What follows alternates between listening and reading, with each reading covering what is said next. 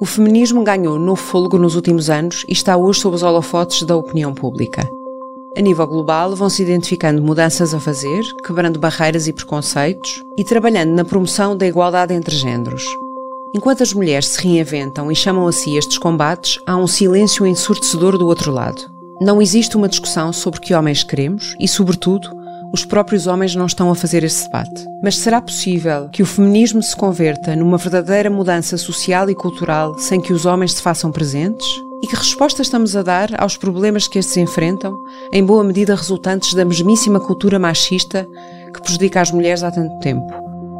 Neste podcast queremos quebrar o silêncio.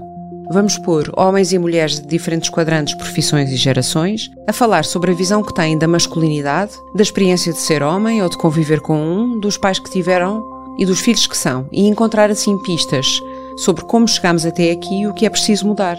Este é o podcast Um, um Homem, Não Chora. Um Homem Não, um chora. Homem não Chora.